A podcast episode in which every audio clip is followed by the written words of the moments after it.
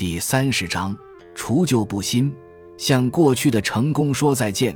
希腊哲学家赫拉克利特说：“除了变化，没有什么是永久的。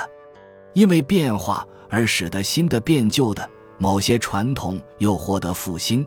于是我们在社会上、人群中、个人的脑袋瓜里，总是看到各种新旧杂陈的东西和想法。”而且还在那里互别苗头、拉扯嚣张。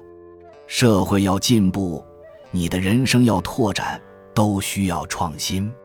创新的最大障碍不是想不出新点子，而是因为念旧，一遇到问题就想用旧思维、老方法去应对解决。天运篇里有个故事说，当孔子目睹社会的乱象。而想在鲁国推行周朝的制度时，《诗经》提出了如下的批评：在水上通行，莫过于用船；在路上行走，莫过于车。以为船可行于水上，便希望推到陆地上来走，那就终生也走不了多远。古与今不就像水上和陆地的差异吗？周与鲁不就像船和车的不同吗？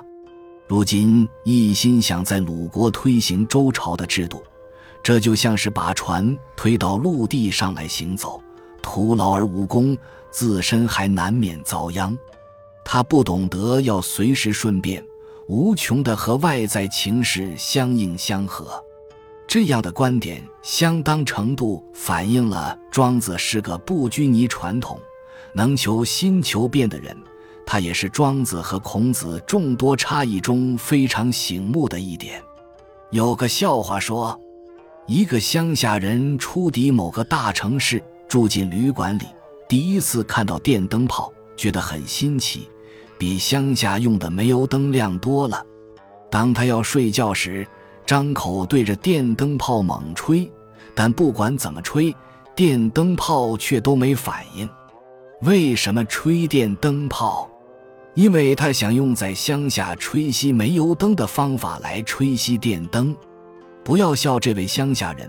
多数人在遇到新问题时也跟他一样，总是率先采用过去有效的观念方法来应对。因为旧的方法、传统的观念就好比旧鞋，除了让人感到熟悉、安稳、自在外，还可让当事者免于从事让人头痛的思考，不必自己去寻找解决问题的新方法。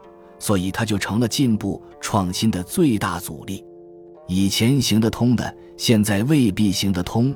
在这里很有效的，换个地方可能一团糟。